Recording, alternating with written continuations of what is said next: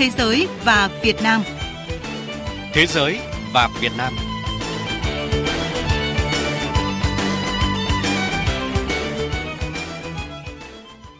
Thưa quý vị và các bạn, chương trình Thế giới và Việt Nam hôm nay có một số nội dung sau. Kỳ vọng bứt phá trong quan hệ thương mại đầu tư Việt Nam-Séc, Phòng Thương mại Hoa Kỳ tại Việt Nam đẩy mạnh hợp tác và kết nối với doanh nghiệp. Ngoài ra, các hoạt động hợp tác giữa Việt Nam với các nước, tình cảm của bạn bè quốc tế dành cho Việt Nam cũng là những nội dung trong chương trình hôm nay. Trước hết, mời quý vị và các bạn nghe những thông tin về sự hợp tác của Việt Nam với các nước.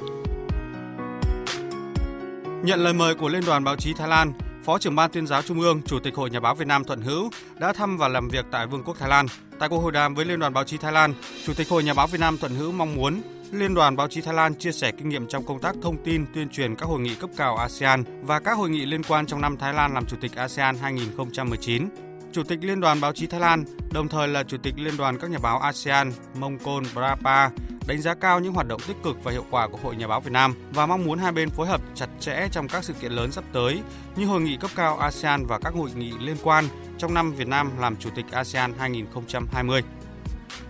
Bộ Kinh tế và Năng lượng Liên bang Đức phối hợp với Cơ quan Hợp tác Phát triển Đức và Phòng Thương mại và Công nghiệp Việt Nam đã tổ chức tổng kết khóa đào tạo cho các nhà quản lý doanh nghiệp trong lĩnh vực y tế của Việt Nam. Tại buổi lễ tổng kết, đại diện Bộ Kinh tế và Năng lượng Liên bang Đức đã đánh giá cao quan hệ hợp tác song phương giữa Đức và Việt Nam trong lĩnh vực kinh tế nói chung và y tế nói riêng. Đại diện Bộ Kinh tế và Năng lượng Đức khẳng định trong thời gian tới, Bộ sẽ thúc đẩy hơn nữa quan hệ với Việt Nam trong lĩnh vực y tế, trong đó có việc tiếp tục tổ chức các khóa đào tạo cho các cán bộ quản lý cấp cao của Việt Nam.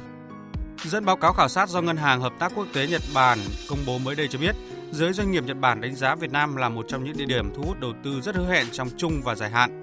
Giải thích vì lý do là điểm đến đầu tư nhiều triển vọng, Ngân hàng Hợp tác Quốc tế Nhật Bản cho biết tỷ lệ đánh giá tiềm năng tăng trưởng trong tương lai của thị trường Việt Nam đạt sáu mươi ba phẩy sáu phần trăm, đứng đầu về chỉ số này. Ngoài ra, Việt Nam cũng nhận được sự tin tưởng của giới doanh nghiệp Nhật Bản vì có lực lượng lao động giá rẻ và nguồn nhân lực có chất lượng. Tuy nhiên, giới doanh nghiệp Nhật Bản cũng chỉ ra những lo ngại trong hoạt động tại thị trường Việt Nam là sự cạnh tranh gay gắt giữa các công ty, giá nhân công có xu hướng tăng, khó thu hút nhân lực cấp quản lý.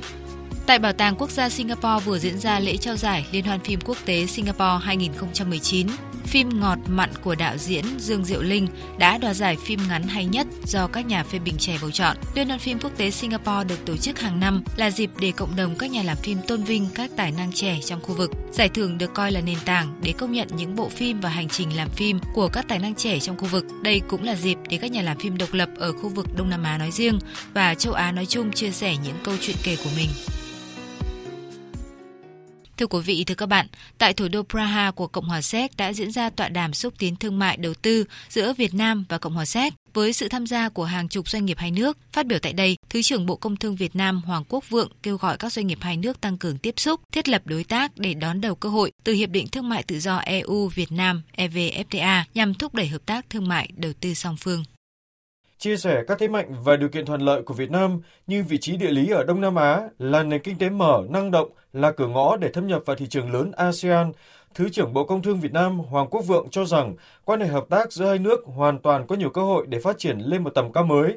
Ông nhấn mạnh, đối với Việt Nam, Cộng hòa Séc là bạn hàng quan trọng ở khu vực Đông Âu. Cả hai nền kinh tế đều có thể bổ trợ cho nhau thông qua việc xuất nhập khẩu các mặt hàng mà hai bên thấy là cần thiết và có thế mạnh của nhau. Tuy nhiên, Thứ trưởng Hoàng Quốc Vượng thừa nhận, dù Việt Nam và Séc có cơ chế họp Ủy ban Liên Chính phủ về hợp tác kinh tế hai năm một lần, nhưng kết quả thúc đẩy quan hệ thương mại song phương chưa đáp ứng với sự kỳ vọng đặt ra. Trích dẫn số liệu của Hải quan Séc, ông cho biết kim ngạch xuất nhập khẩu giữa hai nước trong năm hai không một tám đạt gần một phẩy hai tỷ đô la Mỹ, một con số mà ông cho là còn khá khiêm tốn, chưa thực sự tương xứng với tiềm năng và sự phát triển tốt đẹp của mối quan hệ chính trị giữa hai nước. Vì vậy, mối quan tâm hàng đầu hiện nay của hai chính phủ, theo Thứ trưởng Hoàng Quốc Vượng, là phải tìm cách đưa hợp tác thương mại đầu tư song phương có sự bứt phá trong thời gian tới. Có nhiều giải pháp ở đây và chúng ta nhìn thấy nhiều cơ hội trong những năm sắp tới là chúng ta có thể tăng được cái kim ngạch xuất nhập khẩu giữa hai nước. Như chúng ta biết thì cái Hiệp định Thương mại Tự do giữa Việt Nam và Liên minh châu Âu đã được ký kết và hiện nay cả Liên minh châu Âu cũng như là Việt Nam đang tích cực triển khai cái quá trình phê chuẩn hiệp định này, và nếu không có những cái biến động lớn, chúng ta tin rằng là cái hiệp định thương mại tự do này sẽ có hiệu lực vào đầu năm hai không hai không. Thì khi cái hiệp định này nó có hiệu lực thì nó sẽ tạo ra những cái cơ hội rất là thuận lợi cho doanh nghiệp của cả Liên minh châu Âu cũng như là doanh nghiệp của Việt Nam hợp tác kinh doanh và đầu tư với nhau. Đồng tình với quan điểm trên, Phó Chủ tịch Phòng Thương mại Séc Borivoj Mina cho biết là tổ chức đại diện doanh nghiệp lớn nhất của Séc với trên mười lăm nghìn thành viên, Phòng Thương mại Séc sẵn sàng phối hợp với các đối tác Việt Nam để tổ chức các đoàn doanh nghiệp sang tìm hiểu cơ hội hợp tác đầu tư kinh doanh tại Việt Nam. Ông cũng gợi ý những lĩnh vực có thế mạnh mà Séc muốn đầu tư vào Việt Nam như khai khoáng, năng lượng, bảo vệ môi trường, sản xuất bia, cho vay tiêu dùng hay sản xuất thiết bị gia dụng. Theo ông Mina, một trong những mối quan tâm hàng đầu hiện nay của chính phủ Séc là làm sao giảm thâm hụt cán cân thương mại với Việt Nam mà Séc luôn phải chịu sức ép trong suốt nhiều năm qua. Sau khi Hiệp định Thương mại Tự do giữa Liên minh châu Âu và Việt Nam có hiệu lực thì đó sẽ là một điều rất tốt đối với các doanh nghiệp Séc, bởi khoảng tám mươi lăm phần trăm số hàng xuất khẩu sang Việt Nam sẽ không phải đóng thuế. Nhưng tôi nghĩ rằng chỉ đơn thuần xuất hàng tiêu dùng thôi thì không thể nào giảm được thâm hụt cán cân thương mại giữa hai nước được, mà chúng tôi muốn xuất khẩu công nghệ cho các nhà sản xuất ở Việt Nam để sản xuất hàng hóa và sau này có thể xuất ngược lại sang Séc. Đây là một biện pháp mà chúng tôi cho là hữu hiệu để giảm thâm hụt cán cân thương mại hai chiều hiện nay. Thưa quý vị, thưa các bạn, xóa đói giảm nghèo và phát triển kinh tế xã hội theo hướng bền vững, nâng cao năng lực cho các đối tác Việt Nam là những mục tiêu được hướng đến nhiều nhất trong hoạt động của các tổ chức phi chính phủ nước ngoài tại Việt Nam. Đây cũng là những hoạt động được Phòng Thương mại Hoa Kỳ AmCham tập trung trong suốt hai mươi lăm năm kể từ khi xuất hiện tại Việt Nam. Hiện nay, môi trường đang được nhắc đến như một phần không thể thiếu trong quá trình phát triển bền vững của mỗi quốc gia. Vì thế, từ năm sau, AmCham sẽ đặc biệt chú trọng đến các dự án về môi trường trong quá trình thúc đẩy hợp tác với các đối tác Việt Nam. Cuộc phỏng vấn với bà Virginia Bifut, Phó Chủ tịch Phòng Thương mại Hoa Kỳ tại Việt Nam sẽ đề cập cụ thể hơn vấn đề này. Thưa bà, bà có thể cho biết những kết quả đáng chú ý nhất sau hai mươi lăm năm hoạt động của AmCham tại Việt Nam? AmCham is celebrating this year our twenty-fifth anniversary. Năm nay, AmCham kỷ niệm hai mươi lăm năm thành lập và hoạt động tại Việt Nam. Trong suốt thời gian đó, thì chúng tôi đã cùng với Việt Nam thực hiện rất là nhiều mục tiêu cùng với cộng đồng quốc tế. Chúng tôi đã cùng làm việc để thúc đẩy Hiệp định Thương mại Tự do song phương Việt Nam-Hoa Kỳ, thúc đẩy quá trình tham gia Tổ chức Thương mại Thế giới của Việt Nam hay là đàm phán Hiệp định T P P. Tất nhiên là tôi cũng mong muốn Mỹ tiếp tục tham gia T P P. Nhưng tôi rất vui vì Việt Nam cùng các đối tác còn lại đã đạt được C P T P P. Chúng tôi cũng làm việc trong một số lĩnh vực liên quan tới hệ thống pháp lý để giúp Việt Nam đạt được các tiêu chuẩn quốc tế trong hội nhập toàn cầu. Chúng tôi có những ủy ban, những nhóm làm việc trong từng lĩnh vực cụ thể để hỗ trợ quá trình cải cách kinh tế và hội nhập kinh tế của Việt Nam, dựa trên việc đáp ứng các cái tiêu chuẩn quốc tế, bởi đây là yếu tố quan trọng để có thể hội nhập thành công.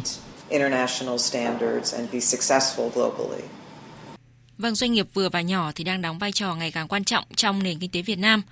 Vậy thì AmCham có những hoạt động cụ thể như thế nào để hỗ trợ sự phát triển của các doanh nghiệp vừa và nhỏ tại Việt Nam, thưa bà?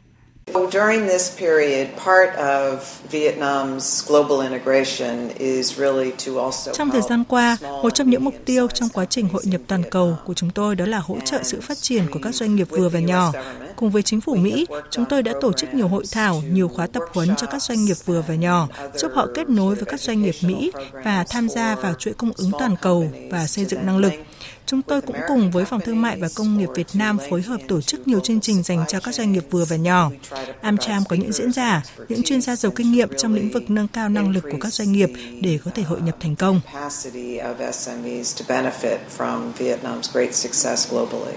Vâng, bà có thể chia sẻ kế hoạch của AmCham trong việc phối hợp hoạt động với các đối tác tại Việt Nam trong thời gian tới. Một trong những đối tác thân thiết của chúng tôi tại Việt Nam là Ban điều phối viện trợ nhân dân PACCOM thuộc Liên hiệp các tổ chức hữu nghị Việt Nam. Rất nhiều doanh nghiệp là thành viên của AmCham đã tham gia vào các chương trình của PACCOM để thể hiện trách nhiệm xã hội, hỗ trợ các khu vực kém phát triển, ví dụ như là xây dựng trường học. PACCOM thực sự là một đối tác tuyệt vời, giúp chúng tôi tìm kiếm các đối tác và những chương trình phù hợp để tham gia. Trong năm tới thì chúng tôi sẽ tập trung vào một số lĩnh vực như là làm sạch môi trường, xây dựng một nền kinh tế tái tạo. Ví dụ như chất lượng không khí ở Việt Nam vẫn còn chưa được tốt, thậm chí có chiều hướng ngày một xấu đi. Vì thế, chúng tôi muốn cùng các đối tác Việt Nam tìm kiếm giải pháp cho vấn đề này. Một lĩnh vực khác mà các doanh nghiệp Mỹ cũng rất là quan tâm đó là kiểm soát chất thải nhựa, làm thế nào để thúc đẩy việc sử dụng các sản phẩm nhựa nhiều lần thay vì các sản phẩm sử dụng một lần. Môi trường chính là chủ đề lớn nhất mà các hoạt động của AmCham sẽ hướng tới trong năm hai không hai không. Vâng, xin cảm ơn bà về cuộc phỏng vấn này. Tới đây, chương trình Thế giới và Việt Nam cũng xin dừng lại. Cảm ơn quý vị và các bạn đã chú ý lắng nghe. Chương trình do biên tập viên Lan Anh thực hiện.